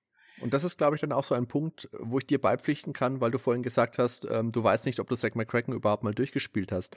Wenn du das wirklich ohne Lösung gespielt hast und wirklich nur auf dich alleine gestellt bist, ich weiß nicht, ob man dann irgendwann nicht dann doch vielleicht die Lust verliert, es nochmal und nochmal zu probieren, weil man, wenn man nicht wirklich weiß, was ist denn jetzt genau der Fehler gewesen. Spätestens dann später in den ganzen Labyrinthen. Oh ja. Ist es dann endgültig vorbei. Wo wir jetzt gerade schon bei den ganzen Labyrinthen, Rätseln und so sind, dann gehen wir auf diese Elemente noch ein bisschen tiefer ein. Neu war bei Zack McCracken, dass es, ich nenne es mal, Malrätsel gibt, wo man dann simple Linien ausfüllen musste, nachziehen musste. Das war jetzt nichts sonderlich Dramatisches, aber es war halt neu. Eine Sackgasse war noch, die Reise zwischen den Standorten wurde von Flughafen zu Flughafen per Flugzeug erledigt. Die haben Geld ja. gekostet und das Geld auf der Cashcard war nicht unbegrenzt. Du hattest Möglichkeiten, das zu vermehren. Man konnte beispielsweise in der Lotterie gewinnen. Man kann theoretisch aber auch bankrott gehen und dann auch wieder in einer Sackgasse landen, wenn man kein Geld mehr hat. Ja, man braucht ja immerhin noch das Geld bei der Lotterie, dass man zumindest mal ein Flugticket noch lösen kann. Ne? Genau. Muss man ja Richtung Bermuda-Dreieck fliegen. Und die Labyrinthe gab es dann natürlich noch, gerne auch im Dunkeln, weil da machen sie besonders wenig Spaß. Man hat zwar wenigstens eine Lichtquelle dabei, ein Feuerzeug. Weiß nicht, ob es später auch eine Taschenlampe gab oder ob ich das gerade mit Maniac Menschen durcheinander. Nee, nee, da gab es später auch eine Taschenlampe, ja. Okay. Das war echt ein eher nerviges Spielelement ja. und alleinig dafür da, um die Spieldauer künstlich zu strecken. Genau. Das war damals ja noch ein noch wichtiger als heute ein großes Thema, dass man möglichst viele, viele Stunden draufschreiben kann und natürlich auch Möglichkeiten hat äh, zu recyceln, gerade in den ja. Labyrinthen mit immer, mit den immer gleichen Grafiken. Das war ja gerade auf den 8-Bit-Systemen, war ja auch Speicherplatz dann irgendwann begrenzt. Aber das, das, häufig, das äh, häuft sich dann doch in der zweiten Spielhälfte massiv. Ja, also ich kann mich daran erinnern, ich hatte meinen Zack McCracken ja aus einer ähm, PC-Spieledisk, also so ein Heftmagazin, eine Budget-Version. Und da hatte ich einen Zettel drin kleben, an der Stelle, wo die Diskette geklebt war, hatte. Und da waren die Lösungen für die Labyrinthe immer drauf. weil die waren echt, nee, das hat echt null Spaß gemacht. Das habe ich mir damals aus der Powerplay oder ich glaube Powerplay war es rausgeschrieben. Kann mich noch daran erinnern, in dem Tempel in Mexiko, mhm. glaube ich. Nee, in der Sphinx in Ägypten. Mhm. Da musste man erst durch die Tore mit dem Sonnen Symbol und ja. zum Schluss durch das mit dem Auge. Das hat sich eingebrannt. Ja. Und auf dem Mars waren die Türen alle farbig. Da habe ich mir die Farbcodes aufgeschrieben, wie ich wohl laufen muss, dass ich da hinkomme. Aber da merkt man halt schon, das schreibt man sich einfach auf, damit man es abläuft. Aber das bringt einfach keinen Spielspaß. Waren denn dann in der Budget-Version auch die einzelnen Codes abgedruckt, um äh, die Interkontinentalflüge zu machen? Ja, das waren sie und dankbarerweise nicht auf diesem furchtbaren dunkelroten Papier, wo man Geschwüre an den Augen für bekommen hat, sondern das war wirklich gut lesbar. Das ist eine große DIN A4-Seite, da sind die Codes mit drin gewesen. Ich habe da ja verschiedene Versionen gehabt von dieser PC-Spiele-Disc. Da habe ich noch Maniac Mansion und Loom und Indiana Jones und da war jeweils immer eine Seite mit den Codes. Ja, wenn das deine Budget-Disc war, dann war das wahrscheinlich ja noch nicht mehr ganz so nicht mehr ganz so stark im Fokus, dass man das Ding mehr kopieren kann. Das war ja der, der ursprüngliche, die ursprüngliche Intention, dass man das äh, schwarz auf fast schwarz gedruckt hat, dass es schwer ist, das Ganze zu kopieren. Ja. Weil es war ja klar. faktisch der Kopierschutz des Spiels. Wobei ich mir gut vorstellen kann, wenn man das damals gewollt hätte, dann hätte man das auch einfach abschreiben können. Zu viel, so viel war es ja tatsächlich nicht. Genau. Aber das ist tatsächlich, das ist der Kopierschutz und ähm, der kommt eigentlich relativ spät im Spiel. Ich glaube, da hat man von der Spielzeit bestimmt schon ein Viertel hinter sich. Also man kann schon eine ganze Weile in San Francisco spielen und ich glaube auch schon den, den ersten Flug auch machen. Ich glaube, du brauchst es vor dem ersten Flug, glaube ich, Flug. auch schon. Ja. Oder nee, du brauchst es, nein, du hast schon recht, weil du hast das Ticket ja schon. Genau, das erste Ticket hat man schon. Ja. Aber was da auch witzig war, in Verbindung mit dem Kopierschutz, wenn du den, ich glaube, dreimal falsch eingegeben hast, dann bist du ja ins Pirate Jail eingesperrt worden. Ja. Du hast vom Wärter dann einen Vortrag bekommen, oh, du hast kopiert und hast den, äh, den Code falsch eingegeben. So geht's ja nicht, Freund. Genau. Und das war zwar damals äh, schon ein bisschen zweischneidig gedacht, zum einen schon als Gag, aber zum anderen hat man natürlich bei Maniac Mansion, das ja in der C64-Version zumindest noch keinen Kopierschutz hatte, auch viel Geld verloren durch diese Piraterie-Kopien. Ja, ist ja, ist ja gerade auf den Systemen, auf denen das damals erschienen ist, auf den ganzen Heimcomputern war das ja ein Riesenthema, was Raubkopien anging. Und ähm, da gab es ja doch viele Spiele, die sehr populär waren, aber, aber sich kaum verkauft haben, weil es einfach massige, ähm, massenweise Raubkopien gab. Ich kann mich da an ein Interview erinnern mit dem, ähm, mit dem Julian Ecgebrecht, damals von Factor 5. Factor 5, ja. genau. Der, also ich habe die Zahl nicht mehr ganz im Kopf, aber er meinte, die, als damals Terrigen 2 für den Amiga rauskam, ich glaube, das war fünfstellig, was die insgesamt verkauft haben über die ganze, über die ganze äh, Lebenszeit. Obwohl das Spiel ja quasi jeder hatte. Es gab ja niemanden, der nicht Terrigen 2 hatte auf dem Amiga damals. Ist ja eins der Amiga-Spiele, genau. genau. Und ist ähm, wirklich also minimalst an Verkäufen. Und dann haben sie das Super Terrigen rausgebracht auf dem SNES e und haben binnen kürzester Zeit eine Viertelmillion verkauft. Und da war damals natürlich dann schon, da konnte man, also aus meiner Sicht kann man da schon jedes Unternehmen, das irgendwie Geld verdienen will, verstehen, das dann auf die Konsolen gewechselt ist. Wobei da natürlich dann die Adventures schwierig umzusetzen waren. Ja. Auf dem NES ja. gab es ja Maniac Mansion auch. Ja, das ist von, von der Spielbarkeit ist es einfach ein ganz anderes Kaliber. Ich meine, man kann es spielen, es macht schon auch noch Spaß, aber es ist lang nicht mehr so gut spielbar und so spaßig, wie es auf einem C64, auf einem PC, auf einem Amiga, was auch immer war. Vor allen Dingen nicht mit den Unmengen an Verben, die man da anklicken müsste. Ja, das stimmt. Das ist tatsächlich das ein Element, das, wenn man sich das heute anschaut, natürlich ist man da auch anderes mittlerweile gewohnt, dass ähm, die späteren Adventures, also selbst die in den 90ern ja immer weniger Verben hatten oder vielleicht auch gar keine. Ähm, die Karanja-Reihe oder auch dann äh, Larry Sierra-Sachen und aber auch bei LucasArts dann später, ähm, dass das alles massiv runter, runter ähm, gestrippt war. Ist natürlich auch immer ein bisschen zweischneidig, weil in, in manchen Fällen nimmt nimmt es einem dann vielleicht dann doch wieder gedanklich irgendwas vorweg, wenn man einfach nur einen Benutzer hat. Man vielleicht denkt, ach so, nee, so muss ich es benutzen, ich wollte es eigentlich anders benutzen. Mhm. Aber die zwölf Verben, das war schon eindeutig zu viel. Ja, vor allem waren ja auch viele unnötige wieder mit dabei. Das haben sie dann im Verlauf ja aber auch selber gemerkt, haben es dann auf neun, waren sie dann, glaube ich, ja. später reduziert, haben einfach vieles, wo du früher schon hättest Benutz einfach nehmen können dann auch weggestrichen. Ich glaube auch, also es müssten, das habe ich jetzt nicht parat, aber ich glaube, die ganzen Ziehen- und Schiebeverben, die werden doch bei Zack McCracken gar nicht benutzt, oder? Ich glaube, bei Maniac Mansion gab es eins, das nicht benutzt wurde. Aber ist Zack McCracken gefühlt eher noch mehr. Also man benutzt doch ziemlich häufig die gleichen Verben.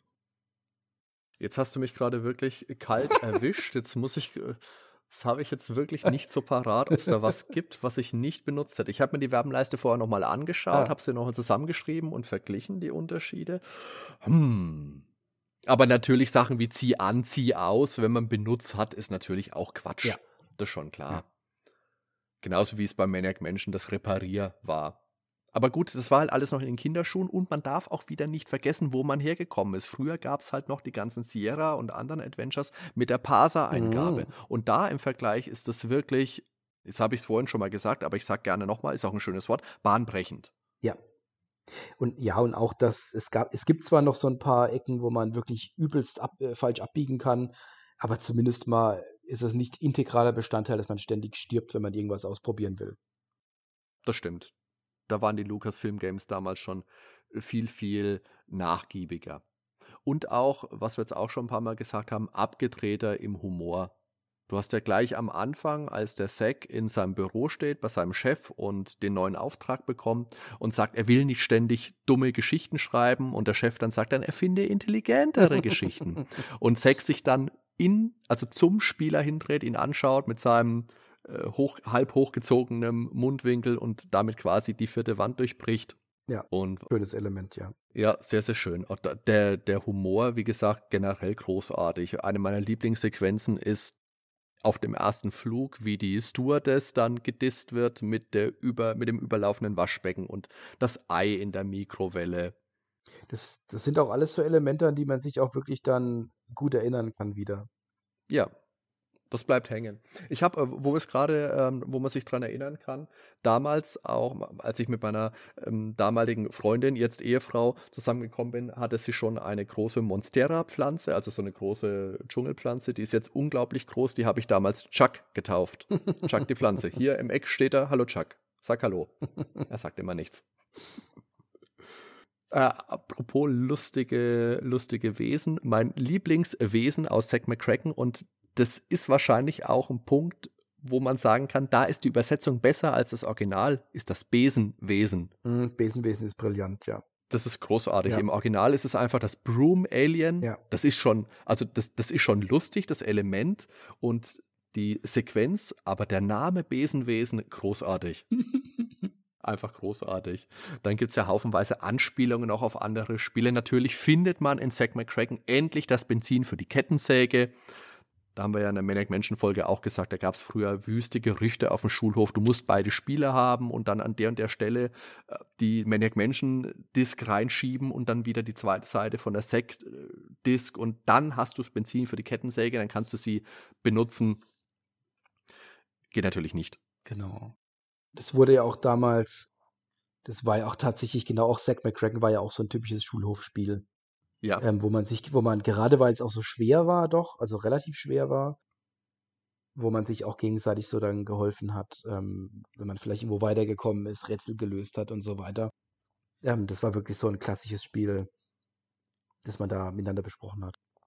Und gerade eben auch, weil es der Nachfolger für Maniac Mansion war, das wolltest du damals einfach spielen, weil Maniac Mansion einfach so brillant war, aber vielleicht auch nochmal eine Spur zugänglicher war, eine Spur einfacher war. Also ich denke, Maniac Mansion haben mehr Leute gelöst als Zack McCracken. Und aber dann auch viele, viele Anspielungen, wie gesagt, die Kettensäge. Dann natürlich die, die Kassette, die du angesprochen hast. Da ist ein, das ist ein Musiktape mit einem Stück von Razor aus Maniac Mansion. Das hat den ungewöhnlichen Titel In der Glob oder Krell. Äh, ich bin jetzt hin und her gerissen, ob ich das mal einspielen soll. Hört euch das vielleicht mal irgendwo selber an, weil das, ich will euch jetzt nicht verkraulen. und du hast auch schon angesprochen, eine nette Kleinigkeit, die aber viel Charakter schafft und die mir das Spiel damals gleich am Anfang super sympathisch macht, war, dass der Sack ja zu Hause aufräumt, bevor er die Wohnung verlässt. Also wenn du das Wasser angedreht hattest und wenn du einen Kühlschrank aufgelassen hast und willst raus, dann sagt er, ah nee, erstmal mache ich das Wasser aus und die Tür zu. Genau, sehr ordentlich auf jeden Fall. Ja. Für mich war das damals tatsächlich auch ein Spiel, das über dieses Realwelt-Szenario, das es so mitgebracht hat. Also klar, das ist äh, Zukunft aus der damaligen Sicht ähm, und es gibt Außerirdische und es ist natürlich alles völlig irre. Aber trotzdem, dass man da ähm, ein Erwachsener ist mit Job, mit einer eigenen Bude, mit einem großen Fernseher, dass man mit dem Flugzeug fliegt, dass man hier in den Laden reingeht, ähm, dass man die, die Welt bereist. Das waren alles so, so Sachen, die einfach damals auch uns angesprochen haben. Bei Maniac Mansion war man ja doch stärker jetzt noch in, in einem einzelnen Haus einfach nur drin. Das war natürlich auch ein schönes, kompaktes Setting und auch eher so diese, diese etwas ähm, gruseligere Atmosphäre vielleicht. Und demgegenüber war Zack wirklich so ein Spiel, wo man sich so fühlen konnte, ich bereise jetzt die Welt, ich bin erwachsen. So, so scheint es zu sein. Also, wer natürlich damals anhand von Zack McCracken ähm, gedacht hat, so ist es, wenn man erwachsen ist, ist natürlich auch wieder dann, dann schwierig. dass man einfach, dass man seinen Chef auf jeden Fall hasst und äh, keine Ahnung, wenn man problemlos mit einem Bus auf den Mars kommt, ähm, ist natürlich dann auch wieder schwierig. Wo du jetzt aber schon gesagt hast, es hat viele ja, sagen wir mal, Echt-Welt-Reminiszenzen, was damals ein bisschen fremd für mich war und für viele andere bestimmt auch, war das Müllschluckerrätsel, das du vorhin schon mal angesprochen hast. Mhm. In den Ja. USA-Haushalten ist es ja so, dass da in der Spüle regelmäßig ein Müllschlucker mit drin ist. Du drückst auf den Knopf, dann ist da ein Häcksler drin und dann stopft man da halt jeglichen Müll einfach in die Spüle. Macht bei uns ja kein Mensch, kannte früher keiner, kennt heute keiner und im Menschen ist das ja auch nicht drin. Das ist tatsächlich ein typisch amerikanisches Element. Das lernt man dann irgendwann einfach so kennen über, über Fernsehserien, Filme oder ebenso Spiele. Wobei ich jetzt, wenn ich so drüber nachdenke, was habe ich damals geschaut? Die Simpsons und Alf habe ich damals regelmäßig. Bei Alf könnte es mit Bei Alf gewesen sein, mit aber Gut, ich habe jetzt auch kurz, kurz drüber nachgedacht. ist der nicht mal mit seiner Pfote in dem Ding stecken geblieben? Ah, ich Ich glaube, also es gibt keine äh, amerikanische Sitcom über 100 Folgen, bei dem nicht zumindest einmal jemand hängen bleibt. Aber was man auf okay. jeden Fall auch noch hervorheben soll, das sind die jeweiligen Puzzles. Ich finde, dass Zack McCracken doch relativ zweigeteilt ist. Dass es am Anfang sehr offen ist, sehr breit aufgestellt ist, auch viele logische Puzzles hat, auch viele Möglichkeiten hat, Probleme auf verschiedene Arten tatsächlich zu lösen. Ja, ja. Während es in der zweiten Hälfte doch sehr stark auf sehr komplizierte Puzzles, Labyrinthe, viel ausprobieren, wenn man nicht weiß, was zu tun ist, ähm, herausläuft. Und ähm, aber die verschiedenen Puzzles, die, also die, Puzzles, die man auf verschiedene Arten lösen kann, ähm, und wenn es bloß Kleinigkeiten sind, wie dass man den Busfahrer weckt, äh, mit dem man zum Bahnhof kommen will. Man kann ja so ziemlich alles, was man hat, irgendwie gegen die Fensterscheibe schlagen. Oder wenn man beim zweiköpfigen, beim dreiköpfigen Eichhörnchen ist, kann man, ähm, und man muss die Höhle aufbuddeln. Da kann man ja auch so ziemlich alles nehmen, was man mit dabei hat, um die Höhle aufzubuddeln. Also was Ja. auch irgendwie logisch ist. Das ist ja etwas, was normalerweise in Adventures immer ein bisschen schwierig ist, wenn man sein Inventar voll hat mit 20 Sachen und man will irgendwas Bestimmtes machen, wie, keine Ahnung, eine Tür aufbrechen. Und ich habe dann eine Eisenstange dabei oder ein Brecheisen und nochmal irgendwas ähnlich und, und einen Golfschläger oder sowas.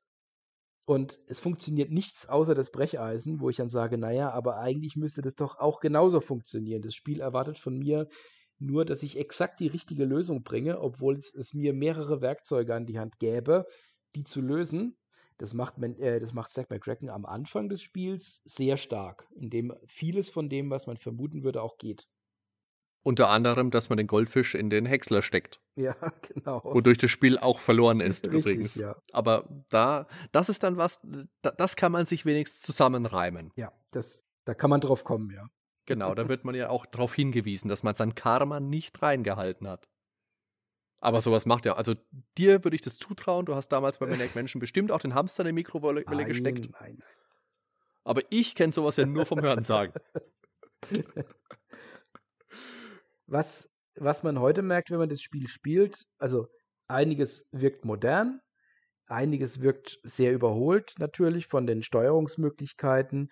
Wenn man beispielsweise jetzt in seiner Wohnung ist und denkt, ich müsste jetzt mal nach Peru, dann kann man sich schon mal ausrechnen, dass das bestimmt 52 Klicks sind, bis man in Peru ist. Weil es einfach keine Shortcuts gibt. Ich muss aus der Wohnung raus, ich muss ums Eck laufen, draußen auf der Straße, ich muss den Busfahrer wecken, ich muss die, muss die Cashcard zücken, ich muss zum Flughafen fahren, ich muss mir da das Ticket lösen, ich muss, muss ähm, losfliegen und so weiter. Das war natürlich auch alles, um, um wiederum Zeit ein bisschen, also Spielzeit natürlich auch rauszuziehen, raus, äh, dass das Spiel einfach größer wird. Und das hat man ja auch in den frühen 90ern noch viel gemacht. Aber das macht dann, wenn man es heute spielt, finde ich schon wahnsinnig, weil es natürlich dann auch sehr, sehr schwergängig dadurch ist. Ja, ist repetitiv, klar. Und was einen wirklich kirre machen kann, ist, dass man unten, ich habe jetzt die Amiga-Version gespielt, ich denke mal bei den anderen, ich weiß jetzt gar nicht, wie es bei den anderen ist, man sieht ja immer nur maximal vier Inventargegenstände unten. Der Rest ist Scrollen. Das, Ja, also das ist, glaube ich, am PC mehr, aber uh. oh, sechs, nein, hätte ich doch am PC gespielt. aber ich meine, okay, es geht tatsächlich, man hat nicht endlos viele Gegenstände. Das ist noch ja. ein Adventure der alten Schule. Da wurde man jetzt nicht zugeworfen, dass man in jedem Bildschirm 20 Sachen mitnimmt. Ähm, das war ja noch okay. Das stimmt. Und dann wirklich luxuriös ist es ja erst mit dem Interface von Monkey Island 2 geworden, ja. wo dann Bilder eingeführt worden sind. Jetzt, wo du aber das Vielgefliege nochmal angesprochen hast, was ich noch kurz einfügen möchte, ist, dass es ja ganz cool war, dass du unterschiedliche Flugrouten nehmen konntest. Das heißt, du konntest manche Orte nur erreichen, wenn du vorher an einen anderen Ort geflogen bist. Ich glaube, Bermuda-Dreieck konntest du nur über Miami erreichen. Du konntest aber zu vielen Orten auch alternative Routen nehmen und dann eventuell auch ein bisschen Geld nochmal sparen. Das fand ich damals auch schon ganz cool. Ja, stimmt. Ähm, du hattest es ja vorhin auch schon mal kurz angesprochen, äh, man hat Möglichkeiten an Geld zu kommen. Das ist ja auch sehr, sehr abgefahren und passt aber auch sehr gut zum Spiel, dass man die Möglichkeit hat, ähm, sich von den Außerirdischen hochbeamen zu lassen, ähm, wenn man zum Bermuda-Dreieck fliegt und dann im Raumschiff oben die Möglichkeit hat, auszulesen, wie das nächste Lottoergebnis sein wird. Ja. also das ist schon sehr schön. Ähm, es, es ist auch, ähm, es wird zwar viel recycelt insgesamt, also die, die Flughäfen und ähm, was man von den Flugzeugen und so sieht, aber es gibt doch eine gewisse Abwechslung immerhin. Also der eine oder andere Flughafen schaut dann schon auch ein bisschen anders aus. Und man hat schon das Gefühl, das, das Spiel gibt einem schon ganz gut das Gefühl, dass man jetzt in dem jeweiligen Land ist. Es ist zwar so, wenn man jetzt in London Heathrow landet, dass wenn man rechts rausgeht, man direkt bei Stonehenge steht, da braucht man natürlich schon einen gewissen, ein bisschen gedanklichen Sprung zu. Aber ich meine, mein Gott, es ist immer noch England. Also. Das stimmt. Das, genau. Aus amerikanischer so Sicht Gedanke. ist es ja sowieso wahrscheinlich irgendwo direkt neben dem Tower auf London. Da, da müsste wahrscheinlich Big Ben noch oben drauf genau. sitzen. So, jetzt haben wir über Zack ja schon mal ein bisschen gesprochen. Insgesamt gibt es ja vier spielbare Charaktere, wenn man die Tiertransformationen jetzt mal, äh, die Seelenwanderungen nicht mitzählt. Natürlich den Zack, der ab der aufgebonerten Amiga-Version dann ein blaues Hemd hat, eine schicke rote Krawatte, hochgekrempelte Hemdsärmel und bei, bei, jeder Gelegenheit irre und an den Haaren herbeigezogene reißerische Headlines für sein Boulevardblatt ausdenkt und mit uns teilt. Daneben gibt es noch Annie, Melissa und Leslie. Die Mädels sind übrigens nach den damaligen Ehefrauen und Freundinnen von David Fox, Ron Gilbert und Matthew Kane benannt. Und übrigens habe ich in einigen alten Hint-Büchern aus dem Cybex Verlag auch gelesen, dass die TV-Nachrichtensprecherin ganz zu Beginn in Sechs Wohnungen im, im Fernseher nach der Freundin von Lucasfilm-Programmierer Eric Willmander benannt ist. Mhm. Die Charaktere haben diesmal weniger unterschiedliche Fähigkeiten als noch die Jungs und Mädels aus Maniac Mansion. Die Leslie wechselt jedes Mal ihre schrille Haarfarbe, wenn sie auf dem Mars ihren Helm abnimmt. Ja. Das ist eine, wohl eine Anspielung auf die echte Leslie, die damals auch oft ihre Haare gefärbt hat. und die Annie kann, da kannst du mir gerade aushelfen, Annie hat auch eine Spezialfähigkeit, meine ich. Also bei der Annie kann man das ist, glaube ich, in, äh, in Nepal. Ist man in Nepal? Lima? Bin ich gerade. Lima ist man auch, Nepal ist man auch. Das ist das Yak. Ja, genau. Im, beim Nepal. Wenn man da, wenn man da in die, in die Hütte reingeht, da hängen ja so einige Hinweiszettel an der Wand. Und die kann der Sekt nicht lesen, aber sie kann Nepalesisch und sie übersetzt es dann. Also sie ist mhm. zumindest mal sprachlich da ein bisschen weiter. Das, das liefert einem jetzt dann nochmal Infos, über die man auch auf ein paar Rätsellösungen kommen kann. Das ist ohnehin ein Spiel, bei dem man, wenn man gut aufpasst, ist es wirklich im, im, im besten Sinne des Wortes ein Puzzlespiel, was das angeht, oder ein Rätselspiel. Man kriegt sehr, sehr viele Infos innerhalb des Spiels und auch bei dem, bei dem beiliegenden Exemplar des National Enquirers. Genau, im Deutschen das Nachtecho. Genau, das Nachtecho, in dem viele, viele Artikel drin stehen, die auch also ist auch viel Fluff mit dabei, aber einiges davon liefert auch wiederum Infos für das Spiel und auch direkt genau. für einige Rätsel. Das ist natürlich ein sehr elegantes Element. Das Spiel galt ja schon damals als es nicht irrsinnig einfach, ähm, als natürlich jetzt als zugänglicher als, als viele Konkurrenten, aber jetzt auch kein Leichtgewicht. Aber wenn man die Zeit auf, auf sich genommen hat, das Ganze zu lesen und sich damit zu befassen, konnte man immer auf relativ viele ähm, Informationen nochmal kommen, die einem bei den Puzzles weitergeholfen haben. Genau, ich fand auch die beiliegende Zeitung, wo du es gerade erwähnst, das war wirklich cool. Das war ja damals die Zeit, wo du erstens überhaupt noch eine große Verpackung hattest bei dem Computerspiel. Das kennt ja heute ja keiner mehr in Zeiten von Steam. Und zusätzlich, um das Ganze nochmal attraktiver zu machen, die sogenannten Feelies mit drin hattest. In dem Fall jetzt eben die Zeitung. Und da waren Tipps drin für die Eier in der Mikrowelle, das äh, Reparieren und Schweißen per Blitzschlag, dass man zum Schraubenlösen auch mal eine Münze benutzen kann und da wurde auch auf die Schneidkraft des Müllschluckers hingewiesen. Genau. Das ist sehr ähnlich wie diese äh, Kork-Pinwand-Poster-Dingens, das bei Maniac Mansion mit dabei war. Also das war echt eine coole Sache. Genau, also da steht auch wirklich direkt drin, dass die, die Dummheitsepidemie zu ähm, Außerirdischen zurückverfolgbar ist, die das über die Telefoncompany machen. Was interessant ist, wenn es da schon drin steht, dass dann dass es tatsächlich niemand ernst nimmt und das tatsächlich auch stimmt ähm, und die unbehelligt weiterhin die Telefongesellschaft ähm, führen können. Ja. Ähm, aber natürlich auch viel völlig irrsinnige Sachen. Aber das ist, kann man, kann man schön, aber wirklich auch ähm, abseits von, von dem Spiel sich auch anschauen. Das findet man auch im Netz. Ja. Ist verfügbar. Genau. Das kann man sich frei angucken und das ist auch wirklich mal es wert, dass man sich die Zeit mal nimmt. Jetzt möchte ich noch mal kurz zu den Mädels zurück, wo wir gerade hergekommen sind. Ansonsten bleiben die nämlich eher unauffällig. Die Annie ist in ihrer Hauptaufgabe mal Love Interest und die Melissa zeichnet sich durch ihre Angst vor dem unfassbar coolen Besenwesen und vor Höhen aus. Das ist so ein bisschen ähnlich wie der Bernard in Maniac Mansion. Äh, dafür hat sie aber mehr Geld auf der Cashcard als die Leslie. Ja, ist ja auch was wert. Ist auch was wert. Auf die Sackgassen sind wir schon eingegangen dass man, wenn man Tiere tötet, sein, sein Karma verunreinigt, dass man auch verlieren kann, wenn man die falschen Gegenstände am Anfang in Annies Briefkastenschlitz stopft. Aber wie gesagt, das war halt einfach noch Zeit und es ist auf jeden Fall schon fortschrittlicher als viele andere Adventures der damaligen Zeit. Genau, es war auch spannenderweise, das, das ist jetzt natürlich ein Fakt, weil ich jetzt auch die Amiga-Version gespielt habe, es war das erste LucasArts Adventure oder damals Lucasfilm Games Adventure, das auf dem Amiga rauskam. Das kam dort raus, bevor Maniac erschien. Das war damals in den späten 80ern. Gut, man muss natürlich sagen, der Amiga war da ja noch ziemlich neu. Als es 89 umgesetzt wurde, da gab es ihn dann schon, schon ein paar Jahre. Das hat natürlich auch zeitlich dann gut gepasst. Da, da war dann auch schon klar, dass es Richtung 16-Bit dann auch geht. Denke mhm. ich mal nach, nach Zack McCracken kam meines Wissens für den C64 ja dann auch kein weiteres Lucasfilm Games Spiel mehr raus. Nein, nein.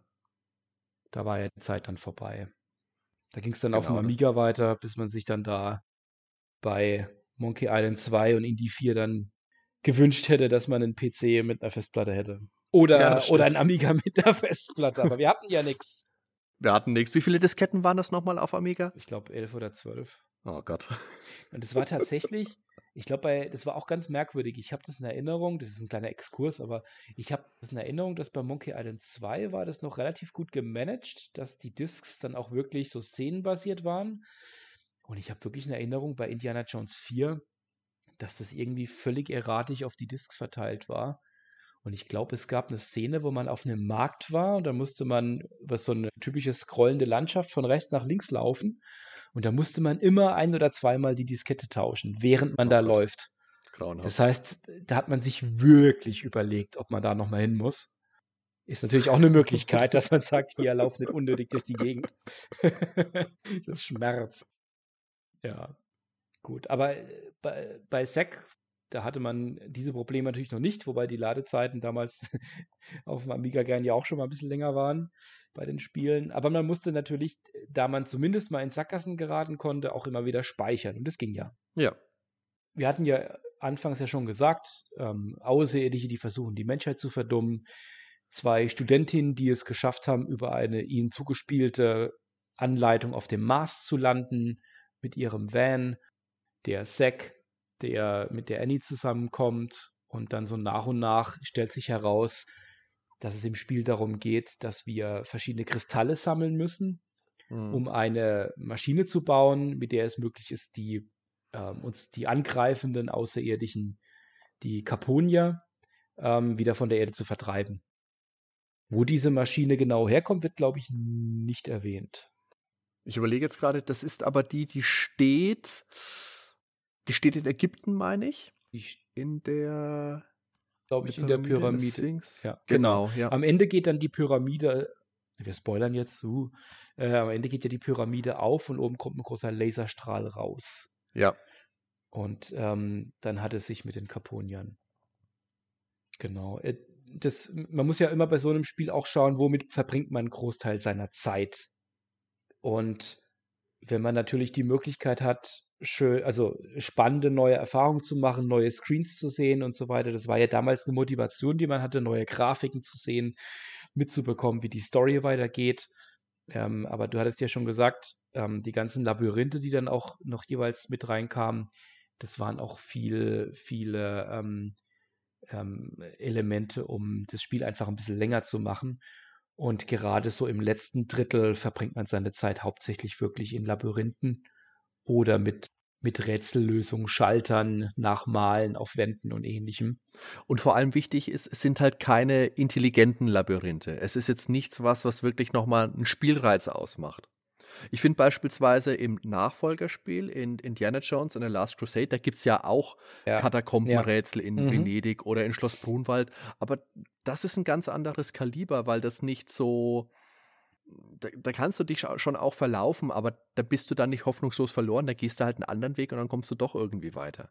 Aber da kann man auch echt mal sehen, was da Lucasfilm Games in den zwei, drei Jahren äh, drei, drei, vier Jahren von ähm, Maniac Mansion bis hin zu Indie 3 tatsächlich auch für eine Entwicklung dann durchgemacht hat. Wenn man die mal gegeneinander stellt, wie viel geschliffener die nach und nach dann auch wurden. Also Zack McCracken, der das Ganze erstmal ein bisschen globaler aufgemacht hat, ähm, auch mit vielen Ideen und auch äh, die Breite aufgemacht hat. Und Indie 3, dass der dann nochmal eine deutlich geschliffenere Spielerfahrung dann auch ist. Wieder wirklich ein Spiel nach dem anderen, die die Formel dann nochmal verbessert wurde. Und gerade bei Indiana Jones ist es ja das Faszinierende, dass man ein wirklich, wirklich tolles Spiel geschaffen hat, obwohl man sich so eng an einem Film bewegt hat, also eine vorgegebene Handlung hatte. Du hast ja bei Manic Mansion, Zack McCracken, haben sie sich ja komplett alles ausdenken können, wie sie wollen. Und hier war man doch wesentlich beschränkter, würde ich mal sagen. Man hat natürlich auch Freiheiten gehabt, sonst hätte man Indiana Jones in Szenen nicht auch äh, sterben lassen können. Aber dennoch ganz anderes Kaliber eigentlich war das ja immer, gerade bei den älteren Spielen, so Filmumsetzungen, die haben ja immer so ein gewisses Geschmäckle gehabt und da waren nicht alle von jetzt schlecht, aber die Quote von, von eher lausigen oder mittelmäßig umgesetzten Filmumsetzungen auf dem, auf den Spielemarkt, die war damals ja schon relativ hoch. Ist es ja heute noch. Ja, gut, Arkham Asylum und so Sachen, die zumindest mal auf einem auf einem äh, Franchise irgendwie aufsetzen. Das ist, ja, das, das würde ich aber anders sehen, weil Arkham Asylum, wie, wie du gerade sagst, ähm, das ist ein bisschen was anderes, weil es eine andere Lizenz ist. Wenn jetzt, wenn du jetzt nimmst die Batman-Spiele, die zu den Filmen rausgekommen sind, also zu denen mit äh, Batman und Robin meinetwegen, oder Batman Forever, wo es diesen komischen Mortal Kombat-Klon damals gab. Das ist ja auch Grütze gewesen. Ja. Das alte Batman von Ocean fand ich, glaube ich, ziemlich gut ja, damals. Ja, das war, das war gut. Das, das habe ich, ist mir auch gerade in den Kopf gekommen. dass jetzt, jetzt sagt einer, zum ersten Batman-Film gab es tatsächlich eigentlich nur gute Spiele. Auf dem ja. Gameboy, das war großartig. Ja. Auf dem NES, das war großartig. Das von Ocean auf dem C64 war richtig gut. Wenn man Zack McCracken heute noch spielen möchte, dann gibt es das auf GOG beispielsweise zu erstehen in der EGA und FM Towns Version für knapp mehr als 5 Euro. Ich glaube 5,36 Euro oder so, das ist ein ganz komischer, schräger Preis. Inklusive Handbuch, Hinweisbuch und der Zeitung in deutscher und englischer Ausgabe als PDF. Da fühlt man sich fast schlecht, wenn man die Seite nur aufruft und dann wieder verlässt, ohne das Spiel gekauft zu haben ja, also das, das Geld kann man wirklich investieren. Man braucht das Spiel ja auch wirklich nicht komplett zu spielen. Oder man kann es dann, wenn es wirklich dann hinten in die, in die Labyrinthe geht, sich ja dann auch mit Lösungen irgendwie durchklicken. Du hattest ja schon gemeint, das, das war ja bei deiner, bei deiner Budget-Version ja auch wirklich dann schon, ähm, schon direkt aufgedruckt, die Lösung. Die habe ich mir reingeklebt, die Lösung. Also die hatte ich mir reingeklebt. ja, aber wie gesagt, das kann man heute schön umschiffen und dann verbringt man mit den Labyrinthen einfach nicht mehr viel Zeit und dann ist es doch auch ein spielenswertes Erlebnis.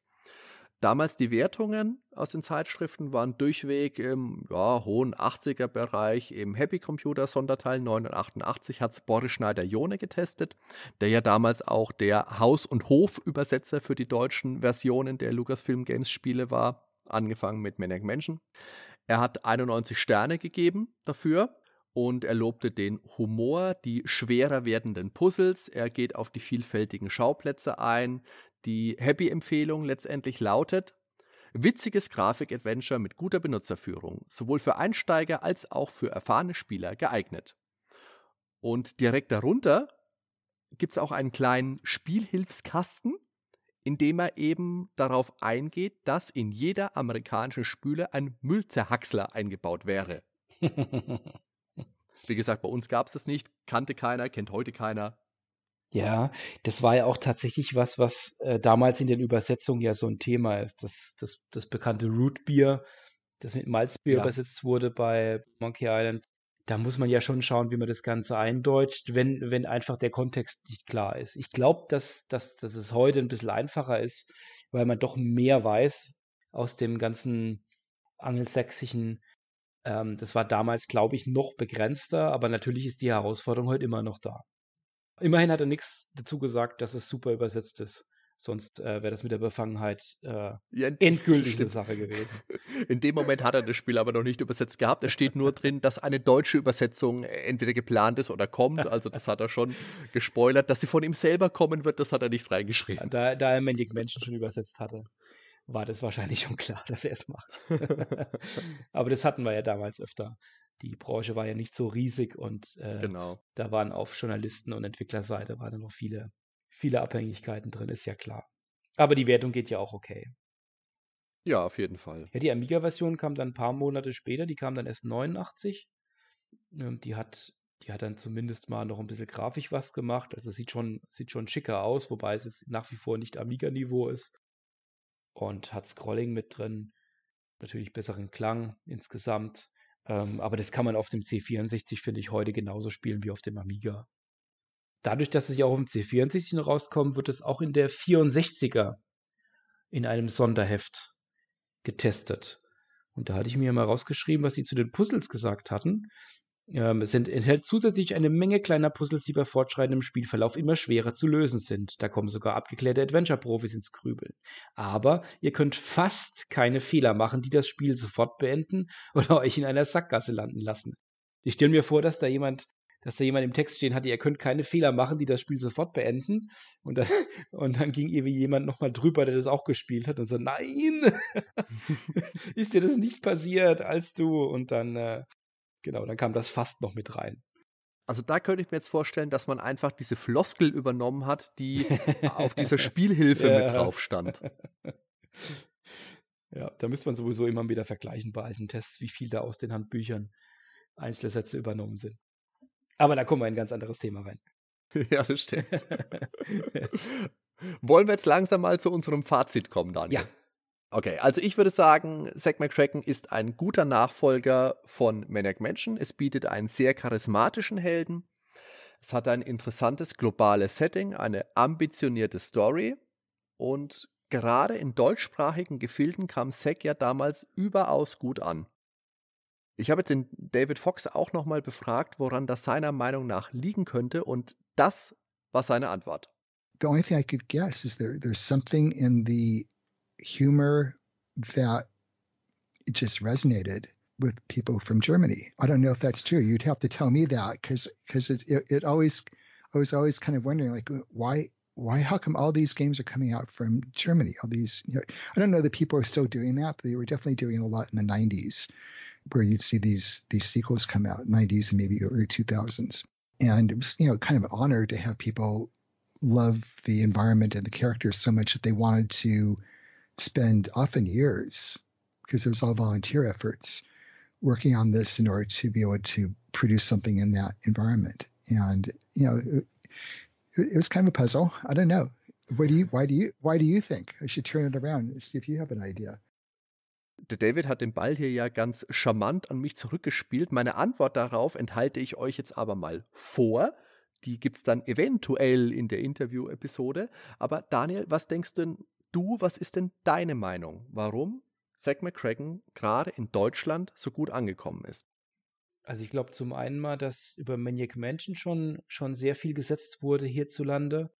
Warum das, das Genre jetzt direkt hier so stark ankam, kann ich jetzt so nicht sagen, aber das, das war ja auch damals ja auch schon ein, ein Riesenhit hier. Ich glaube, bei Zack kommt noch dazu, dass es anfangs sehr stark auch in, in den Vereinigten Staaten spielt, in San Francisco. Und ich glaube, dass es in den 80ern einfach ein, ein, auch ein bisschen ein Sehnsuchtsort für viele war. Auch für viele, die vielleicht daheim am, am Rechner saßen, ähm, dass man mal in der großen Stadt äh, ist, ähm, in, den, in den Staaten drüben, was man von den ganzen Fernsehserien kennt, was natürlich vielleicht für einen amerikanischen Spieler jetzt nicht so das große Thema ist. Hm es hat etwas sehr, man ist viel unterwegs. Ähm, es ist ein großes, man, man bereist die Welt. Man sagt ja den Deutschen nach, dass sie Reiseweltmeister sind. Das kommt sicherlich auch mit dazu. Warum das Spiel, aber ich, ich denke, dass schon ein großer Teil auch wirklich die Qualität des Spiels ist. Ich gehe immer wieder davon aus, dass gerade in der Rückschau, wenn man sagt, was waren denn grandiose Spiele, dass es immer sehr stark darauf ankommt, wie die ersten ein bis fünf Spielstunden waren des Spiels. Und die sind bei Zack McCracken einfach super. Eben weil es so breit angelegt ist, wie man an die Puzzles rangehen kann, dass es logisch aufgebaut ist, dass man schön ausgearbeitete Spielorte hat, dass man in, in eine Welt reingeworfen wird, wo es sich auch wirklich so anfühlt, als wäre man das Ganze jetzt auch. Man kann sich da gut in den Protagonisten vielleicht auch reinversetzen. Damals auch die typische Spielerschaft, äh, sehr jung und männlich, ähm, konnte sich da vielleicht mit dem Sack auch gut identifizieren. Ähm, hat ja schon gesagt, der hat seine eigene Bude, der hat einen Job, der ist da viel unterwegs. Und ich glaube, dass das alles in Kombination dann da einfach mit reinkam. Was es auch immer war, es hat auf jeden Fall bei vielen was ausgelöst. Es gibt ja zu Zack McCracken auch eine riesige Latte an Fanspielen und von denen kommen ja auch viele, viele aus Deutschland, zum Beispiel ähm, Zack McCracken Beyond Time and Space, was ja über Jahre von einem deutschen Team entwickelt worden ist, aus dem Jahr 2008 ist es gewesen. Und das Besondere ist, dass das auch vollständig neue Grafiken verwendet. Viele dieser Fanspiele bedienen sich ja aus Bausatzprogrammen und verwenden Hintergründe aus anderen Spielen oder aus dem Ursprungsspiel nochmal. Es hat Sprachausgabe mit dabei von teils bekannten deutschen Synchronsprechern Sprechern wie Engelbert von Nordhausen, das ist die Stimme von Samuel L. Jackson. Und es setzt auch Wert auf Kontinuität Genau, und das wirklich Besondere ist, es kam auch raus tatsächlich. Ja, das stimmt. Und als Fanspiel ist es natürlich auch kostenlos herunterladbar, weil einen offiziellen Nachfolger zu Zack McCracken hat es ja tatsächlich leider nie gegeben und ist laut David in unserem Interview auch eher unwahrscheinlich. Die Rechte liegen heutzutage bei Disney, wie ja alle Lucasfilm, Lucas Arts Sachen so leider und da braucht man schon ordentlich Geld, damit man das ja, damit man da was loseisen könnte. Ja, Disney ist ja ein Gigant und ähm, Giganten haben in aller Regel kein Interesse an, an äh, kleineren bis mittelgroßen Sachen. Und Zack McCracken ist sicherlich keine große, starke Marke, mit der man jetzt ein AAA-Produkt rausbringen kann. Das stimmt, aber es ist ja auch nichts, was, wo Disney selber was mitmachen könnte. Mir würde schon vollkommen reichen, wenn sie Ron Gilbert die Rechte an Monkey Island zurückgeben würden. Er würde gern was machen die Fans möchten, dass er was macht und die Mickey Mouse hockt halt auf den Rechten. Aber auch das ist ein Thema, wo ich nicht weiß, wie das dann einfach mit Großkonzernen funktioniert. Ich bin da kein Jurist, aber ich glaube am Ende des Tages, dass sich da allein jemand bei Disney mit befassen muss, dass man, dass man da irgendwie ein Jahr lang Verträge aufsetzt, Anwaltskosten hat und so weiter. Das ist teurer als, als der Kickstarter, den Ron Gilbert dafür machen könnte mit David Fox wahrscheinlich. Klar, das ist das wahrscheinlich das Problem. Kurz nochmal zu, zu uh, Between uh, Time and Space. Ähm, das ist ja wirklich ähm, recht professionell gemachtes Spiel. Ähm, und es ist aber auch spannend, was da für Designentscheidungen meines Erachtens ähm, getroffen wurden, was jetzt das Interface angeht. Ich habe das Spiel nur mal ein bisschen angespielt. Ich kann jetzt nicht zu viel sagen, wie es mhm, von der ja. Qualität her insgesamt ist. Aber auch, auch die haben auf neun Verben reduziert und haben insgesamt zwölf sichtbare Inventarplätze und auch mit Bildern. Also ich glaube, diesen, diesen Peak, den man auch heute jetzt noch aus der Erinnerung hat, der ist dann schon noch später. ähm, wirklich bei, bei Monkey Island 2 in die vier Sam Max, so das Eck, Day of the Tentacle, ähm, dass man sagt, das ist eigentlich so die, das ist so das, was man im Nachhinein als ähm, wirklich LucasArts-Formel sieht. Und deswegen wurde es, denke ich, hier auch dann gewählt. Das war dann so das Geschliffene einfach. Also ich halte ja große Stücke auf die LucasArts Adventures. Das habe ich in den Nordwelten-Episoden zu Maniac Mansion und Loom ja auch schon mal durchblicken lassen. Und auch zu Zack McCracken habe ich eine enge Bindung. Allerdings liegt mir wahrscheinlich der Charakter mehr am Herzen. Der ambitionierte Reporter, der verpeilte Weltenbummler, der am Ende natürlich sein Mädchen bekommt. Also auf das Spiel, gerade den abgedrehten Humor halte ich auch große Stücke und die aufgebohnerte DOS-Version finde ich heute auch noch sehr herzerwärmend, auch wenn die jetzt nicht so toll ausschaut wie die FM Towns-Version, aber das ist die, die ich damals gespielt habe und das ist auch so ein, ja, so ein Stück Kindheit vielleicht, wenn man das dann nochmal spielt. Ich habe das Spiel da jetzt auch nochmal gespielt und wie bei den anderen Lucasfilm-Spielen auch festgestellt, dass mir etliches entfallen ist und dabei eben auch nochmal festgestellt, dass manche Rätsel deutlich knackiger sind als bei Maniac Mansion. Das für mich insgesamt auch noch knapp die Nase vorn hat. Und richtig geschmeidig ist es ja, wie gesagt, erst dann mit Monkey Island geworden und mit den anderen Scum-Titeln. Genau. Maniac Mansion war sicherlich die kompaktere Erfahrung. Zack McCracken ist gefühlt auch etwas zu lange tatsächlich. Aber dieses, dieses realweltliche und dieses offene und die vielen Ideen, die da, die da drin sind, ähm, ist für mich auch eine sehr schöne Kindheitserinnerung. Was ich allerdings noch sagen muss, ich habe während des Spielens ein ähnlich dümmliches Grinsen im Gesicht wie Zack, und ich denke, ein größeres Kompliment kann ich am Spiel gar nicht machen. ja. Das äh, ganze knapp 50er Interview mit David Fox, wie, wie gesagt, das werde ich zeitnah bei Nordwelten auch erscheinen lassen. Das gebe ich dann auf der Facebook-Seite bekannt. Ihr könnt es auf der Homepage, auf iTunes, mit dem Podcatcher eurer Wahl, auf Soundcloud und auf YouTube anhören. Da erzählt er noch mehr über Zack McCracken, über Indiana Jones 3, dessen 30-jähriges Jubiläum dieses Jahr ja auch ansteht. Seine Zeit bei Lucasfilm Games, wozu er noch die ein oder andere interessante Anekdote bereithält. Und über Thimbleweed Park erzählt er auch noch ein bisschen was. Sehr spannend, sollte sich jeder anhören. Dann würde ich sagen, vielen Dank fürs Zuhören. Lasst gerne Abos und Likes auf Facebook da. Und ich wünsche noch einen schönen Tag. Daniel, Liebe Zuschauer, macht's gut. Bis bald. Ciao. Ciao, Hardy. Ciao zusammen.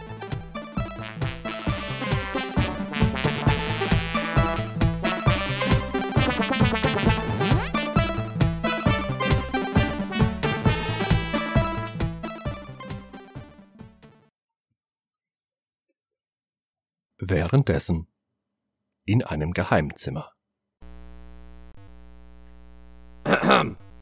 Ich habe mit dem King geredet. Er sagt, die Maschine arbeitet perfekt. Jo, arbeitet perfekt. Er sagt, in ein paar Tagen wären alle Erdlinge viel dümmer als wir. Jo, dümmer als wir. Ich glaube, du bist zu lange an der Maschine herumgehangen. Jo, zu lange herumgehangen. Äh, ich brauche sofort einen neuen Partner. Jo, neuer Partner. Bis bald.